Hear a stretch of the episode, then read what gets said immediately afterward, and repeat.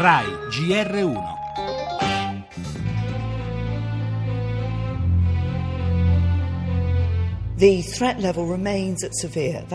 Il livello di minaccia è molto serio. Un nuovo attacco è altamente probabile.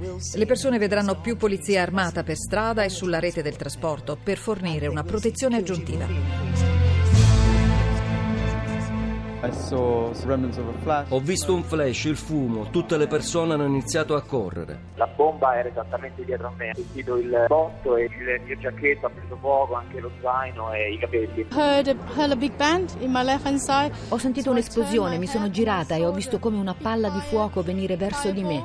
Per fortuna le porte si sono aperte